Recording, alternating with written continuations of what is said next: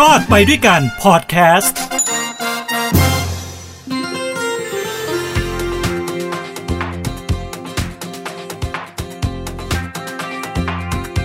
สวัสดีครับ ต้อนรับทุกท่านเข้าสู่รอดไปด้วยกันกับผมทินโชกมลกิจทางฮูดีพอดแคสต์ครับ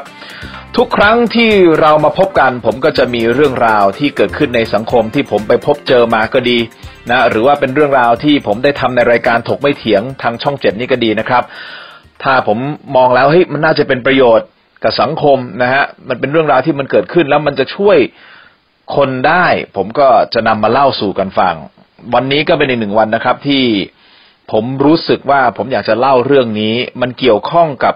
เรื่องของการศึกษาในประเทศไทยครับ ต้องเรียนอย่างนี้นะครับ สัปดาห์ที่ผ่านมามีคุณครูอยู่กลุ่มหนึ่งนะฮะซึ่งตอนนี้ก็ยังเครียดอยู่นะครับ ตอนนั้นก็เครียดหนักกว่า ก่อนที่จะมารายการเนี่ยเขาเครียดหนักกว่า มีการไลฟ์ นะฮะใน Facebook ระบายความในใจเรื่องของการว่าจ้างครูก็คือเป็นอัตราจ้างของคุณครูคณิตศาสตร์และวิทยาศาสตร์นะครับ ที่กำลังจะตกงาน ใช่แล้วครับ 1,964 ชีวิต เตรียมที่จะตกงาน เนื่องจากว่ามันมีหนังสือคำสั่งเมื่อวันที่ 21 เมษายนที่ผ่านมา โดยสำนักคณะกรรมการการศึกษาขั้นพื้นฐาน มีการแจ้งให้สำนักงานเขตพื้นที่การศึกษา ได้รับทราบและนำไปปฏิบัตินะครับ ก็คือเรื่องของการดำเนินการจ้างบุคลากรวิทยาศาสตร์และคณิตศาสตร์ โครงการพัฒนาคุณภาพ และมาตรฐานการศึกษากิจกรรม ครูคลังสมองก็คือมีการจ้างบอกว่า ภายในสิ้นเดือนกันยายนนี้ โครงการจะเสร็จสิ้นสมบูรณ์แล้วนะครับ ไม่มีการต่อโครงการใด ๆ ทั้งสิ้นนั่นหมายความว่าคุณครู 1,964 ชีวิต ที่อยู่ในโครงการนี้เนี่ยเป็นครูอัตราจ้าง ก็คือเงินเดือนอยู่ที่15,000บาทเนี่ยก็จะตกงานทั้งหมดเลย เพราะโครงการมันไม่ได้ไปต่อแล้วไงครับ พอไม่ได้ไปต่อคุณครูก็จะตกงานอ้าวแล้วทำยังไงอะ เกือบ2,000ชีวิตทำยังไงหลังจากนั้น นี่แหละครับคือความเครียดที่คุณครูเหล่านี้เขามีเลยตั้งเป็นกลุ่มขึ้นมานะฮะในกลุ่ม Facebook ก็มีการพูดคุยกันว่าจะทำอย่างไรดี เราจะถูกลอยแพแล้วนะฮะมีการโพสต์ไลฟ์ออกมาค่อนข้างที่จะ สะท้อนความเครียดของเขานะครับ ว่าเนี่ยพอถึงเวลาปุ๊บคุณครูเหล่านี้จะไม่ได้ถูกจ้างแล้ว แล้วทำยังไงต่อ นั่นแหละครับ คือประเด็นที่มันเกิดขึ้น พอมาเป็นอย่างนี้เสร็จปุ๊บคุณครูบางท่านเนี่ยเขาเป็นคุณครูในอัตราจ้างในโครงการเนี่ยบางท่านก็เป็นมายาวนานนะหกปีเจ็ดปีแปดปีอยู่ในโครงการนี้นะครับ ก็คือมีการต่อสัญญาตลอดนะฮะก็ทำมาตลอดก็สอนมาตลอด แต่สุดท้ายท้ายสุด จะมีการเลิกโครงการ ก็ทำให้ครูเหล่านี้ ตกงานทันทีครับ แล้วจะต้องทำอย่างไรล่ะ รายการรอดไปด้วยกัน วันนี้ก็จะนำเสนอในมุมของคุณครู และทางออกให้กับคุณครูนะครับ โดยรายการถกไม่เถียงเมื่อสัปดาห์ที่ผ่านมา ผมก็ได้มีโอกาสเรียนเชิญสองฝั่งนะครับฝั่งแรกก็คือตัวแทนของคุณครูที่มาในรายการ ซึ่งหนึ่งในนั้นชื่อว่าครูแพมครูแพมเนี่ย ได้โพสต์ไลฟ์แล้วก็พูดค่อนข้างที่จะดุเดือดและสะท้อนนะฮะความในใจออกมา ความเครียดที่มีออกมานะครับ เพื่อที่จะสะท้อนไปที่ผู้บริหารของกระทรวงศึกษาธิการว่าให้ช่วยหน่อย ให้คิดละเอียดถี่ถ้วนนิดนึง ว่าคุณครูเกือบ 2,000 ชีวิตเนี่ยจะตกงานจะทำยังไงกันต่อ นี่คือฝั่งหนึ่ง จะมีคุณครูมาทั้งหมด 3 ท่านในรายการ อีกท่านหนึ่งนะครับ ท่านเป็นรองเลขาธิการคณะกรรมการการศึกษาขั้นพื้นฐานนะครับ ดร กวินเกียรติ นนพละ ซึ่งท่านก็มาในรายการเพื่อที่จะมารับฟังปัญหา และลองดูว่าสิ่งที่คุณครูเขากำลังเครียดอยู่จะมีทางออกอย่างไรบ้าง ซึ่งการพูดคุยในวันนั้นนะครับ ก็ให้คุณครูได้สะท้อนออกมาทั้งสามท่านเลยไม่ว่าจะเป็นครูแพม ครูแพทกับครูหน่อยนะครับ ก็มาพูดถึงว่าเนี่ย ตอนนี้เนี่ยมันเคว้งมาก เนื่องจากว่านับถอยหลัง นี่ยสิ้นเดือนกันยายนปุ๊บโครงการจบปุ๊บจะไม่มีงานแล้ว จะไม่มีเงินเดือนเข้ามาแล้ว นั่นหมายความว่าค่าใช้จ่ายต่างๆ ค่ากินค่าอยู่ค่าส่งครอบครัวก็ดีนะฮะผ่อนนุ่นผ่อนนี่อะไรก็ดีเนี่ย มันก็จะไม่มีรายได้เข้ามา ถ้าไม่มีรายได้เข้ามาแล้วจะเกิดอะไรขึ้น ก็คือจบเลยนะฮะ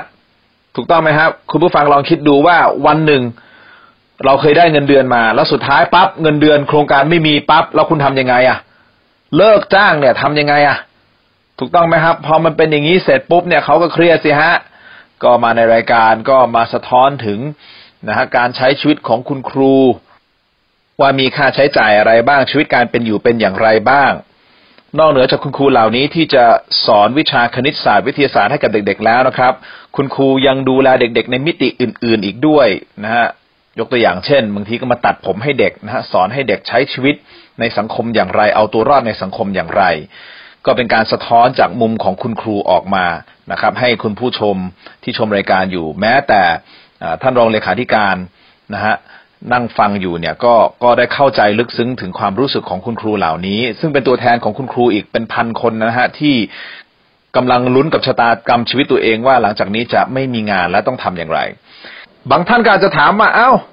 แล้วทำไมไม่ไปหางานใหม่ทำล่ะ คุณครูก็ไปหางานอื่นอย่างอื่นทำสิพอจบงานตรงนี้แล้ว ถามว่าทำได้ไหมก็น่าจะทำได้นะครับ แต่ประเด็นก็คือครูบางท่านเนี่ย อายุก็มากแล้วจะไปหางานใหม่ มันก็ไม่ได้ง่ายขนาดนั้น และยิ่งเฉพาะในช่วงนี้นะโควิดระบาดอย่างนี้สถานการณ์เป็นอย่างนี้การหางานใหม่มันไม่ใช่เรื่องง่ายนะครับและที่สำคัญเนี่ยคุณครูทั้งสามท่านที่มาในรายการ ทุกท่านก็ยืนยันนะครับว่ารักอาชีพครูต้องการที่จะสอนเด็กๆ นี่คือจิตวิญญาณของการเป็นครูครับ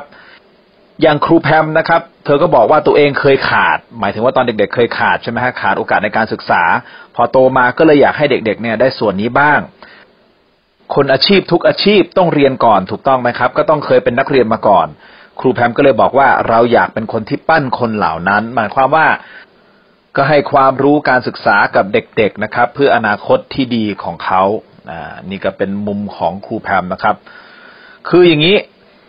ประเด็นนี้เนี่ยอาจจะไม่หนักเท่าตอนนี้ถ้าคุณครูหลายท่านได้รู้มาก่อน คือในบรรดา 1,964 คนเนี่ย ผมไม่แน่ใจนะครับ ว่าทั้งหมดเนี่ยเพิ่งมาทราบเรื่องที่ว่าจะมีการเลิกจ้างเนี่ยเมื่อไหร่ แต่ที่แน่ๆสำหรับครูสามท่านที่อยู่ในรายการนะฮะครูแพมครูแพทกับครูหน่อยเนี่ย เขาเพิ่งทราบเรื่องเมื่อเดือนเมษายนที่ผ่านมาว่าจะมีการยุติโครงการก็คือเลิกจ้างในวันที่ 30 กันยายนที่จะถึงนี้ แต่หนังสือที่บอกเลิกสัญญาเลิกจ้างเนี่ย มันลงวันที่รู้สึกจะวันที่เจ็ดมกราคมก็คือตั้งแต่ต้นปี ในระหว่างทางอะ มกราคมจนถึงเมษายนเนี่ยทำไมไม่มีการแจ้งก่อนล่วงหน้าว่าจะมีการเลิกโครงการ เขาก็เลยสับสนเลยงงไงเลยเฮ้ยยิ่งยิ่งรู้สึกเคว้งไปใหญ่ ก็ไม่ทราบเหมือนกันนะครับ ว่าทำไมหนังสือที่ออกในเดือนมกราคมเนี่ยเพิ่งจะมาถึงสารนำทึ่งจะมาถึงคุณครูในช่วงของเดือนเมษายน แล้วก็ไม่แน่ใจนะครับว่าเป็นคุณครูทุกท่านหรือเปล่าที่เพิ่งมารู้ในช่วงเดือนเมษายน เอาละอันนั้นคือเรื่องของหนังสือที่บอกว่าจะเลิก โครงการก็คือยุติโครงการนะครับ คราวนี้โครงการนี้เนี่ยมันไม่ได้มันเพิ่งมีนะ มันมีมาพักใหญ่ ๆ แล้วนะครับ มีมาหลายปีเลยด้วยซ้ำโครงการนี้เนี่ยเป็นโครงการที่เริ่มต้นเอาเข้าจริงๆเนี่ยคือแบ่งเป็นรอบๆ ก็มีทั้งหมด 3 รอบโดยการรอบแรกเนี่ยเป็นปีงบประมาณ 2556 จนถึง 2558 รอบที่ 2 ปีงบประมาณ 2559 จนถึง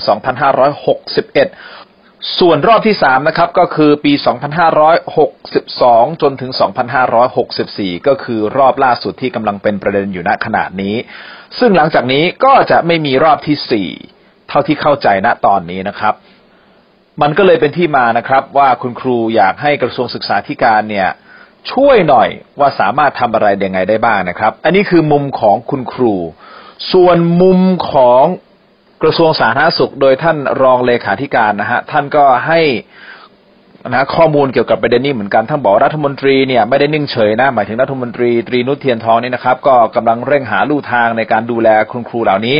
ก็คือผู้ใหญ่รับรู้แล้ว แต่วันนี้ท่านบอกว่าจะคาดคันเอาคำตอบชัดเจน ก็อาจจะยังไม่ได้นะครับ ซึ่งผมเข้าใจในประเด็นนี้นะฮะเพราะว่าก็ต้องมีการประชุมกันระหว่างผู้ใหญ่กับผู้บริหารดูว่าจะช่วยเหลืออย่างไร แต่ที่แน่ๆนะฮะท่านรองเลขาธิการนะดรกวินเกียรติเนี่ยบอกว่าทิศทางของผู้ใหญ่ชัดเจน ยังพอมีเวลาอีกพอสมควรนะครับ ยังมีอีกหลายประตูที่ให้เลือก ซึ่งประตูขนทางที่เป็นไปได้เนี่ยจะเป็นอันไหนก็ต้องรอดูกันต่อไป มันเป็นได้ทุกทางครับ มันไปได้ทุกทาง แต่มันจะไปจบที่ประตูทางไหน อันนี้ยังไม่สามารถที่จะยืนยันได้ แต่สิ่งหนึ่งที่ท่านบอกและยืนยันได้คือว่าผู้ใหญ่รับรู้และกำลัง เร่งหาทางช่วยเหลือ ซึ่งการช่วยเหลือเนี่ยมีออกมาแน่นอน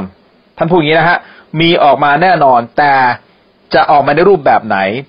ทั้งผู้บริหารเองฝ่ายผู้บริหารเองกับฝ่ายคุณครูเอง อาจจะต้องมีการพูดคุยกัน หลังจากนี้จะมีการเปิดเวที หรืออะไรก็แล้วแต่หาข้อมูลเพื่อที่จะหาทางออกที่ดีที่สุดให้กับคุณครูทุกท่านเพื่อให้มีกำลังใจในการปฏิบัติหน้าที่ต่อไปและที่สำคัญไม่ได้ปล่อยลอยแพ 1,964 คนนะฮะ แต่จะเอาเป็นรูปแบบไหน ยกตัวอย่างเช่น อาจจะเป็นการอันนี้ผมคิดเอานะครับ เพราะว่าทางคุณครูเองก็ยื่นข้อเสนอมาบอกว่า ให้ลดเงินเดือนก็ยังได้ คือถ้าลดเงินเดือนเพื่อที่จะให้ผ่านพ้นวิกฤตสถานการณ์ไปก่อนในช่วงนี้ เราคุณครูก็ยอมนะฮะยอมลดเงินเดือนเหมือนกันนะครับ เพื่อให้ได้ต่อสัญญาเพื่อให้ได้มีงานทำเพื่อให้ได้มีรายได้ มีเงินเดือนเข้ามา ผมก็ถามคุณครูนะฮะว่าถ้าพูดคุยแล้ว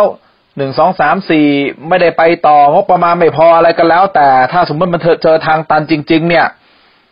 จะทำยังไง คุณครูก็บอกว่าถ้าไม่ได้ต่อสัญญาไม่ได้ไปจริง ไม่มีเงินจ้างหรืออะไรก็แล้วแต่เนี่ย อย่างน้อยๆขอคงสภาพนะครับ การสอบกรณีพิเศษของรุ่นนี้ทั้งหมดได้ไหม อ่า อันนี้ก็อาจจะเป็นอีกหนึ่งหนทาง ให้กับคุณครู 1,964 คนนะครับ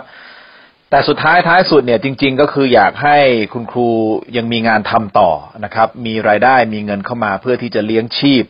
นะฮะเลี้ยงครอบครัวต่อไปนะครับ ถึงแม้อาจจะมีการปรับเงื่อนไขเรื่องของเงินเดือนก็ดี หรือระยะเวลาก็ดี อย่างน้อยๆให้มันยืดออกไปในช่วงระยะเวลานี้ก่อนนะสถานการณ์โควิดก็หนักเหลือเกินนะฮะงานก็ไม่ได้หาง่าย อยากให้คุณครู 1,964 คน ซึ่งมีจิตวิญญาณในการเป็นครู อยากจะสอนเด็กๆ อยากให้เด็กได้สิ่งที่ดีที่สุดเนี่ยได้ทำงานของเขาต่อไป ซึ่งผมคาดว่าไม่ควรที่จะเกินต้นเดือนกันยายน จะต้องทราบแนวทางที่ชัดเจนในการช่วยเหลือครู 1,964 คนนะครับ ขอเป็นกำลังใจให้กับคุณครูทุกๆคนนะครับ แล้วเราจะติดตามเรื่องนี้อย่างใกล้ชิด เพื่อที่จะดูว่ากระทรวงศึกษาธิการจะบริหารจัดการปัญหานี้อย่างไรนะครับ ทั้งหมดนี้คือรอบไปด้วยกันกับผมทินโชคกมลกิจทางหูดีพอดแคสต์นะครับ ขอให้ทุกท่านมีความสุขครับ ความทุกข์อย่าได้ใกล้ ความเจ็บไข้อย่าได้มี ขอให้มีความสุขสวัสดีมีชัยแล้วพบกันใหม่สำหรับวันนี้ลาไปก่อนครับ สวัสดีครับ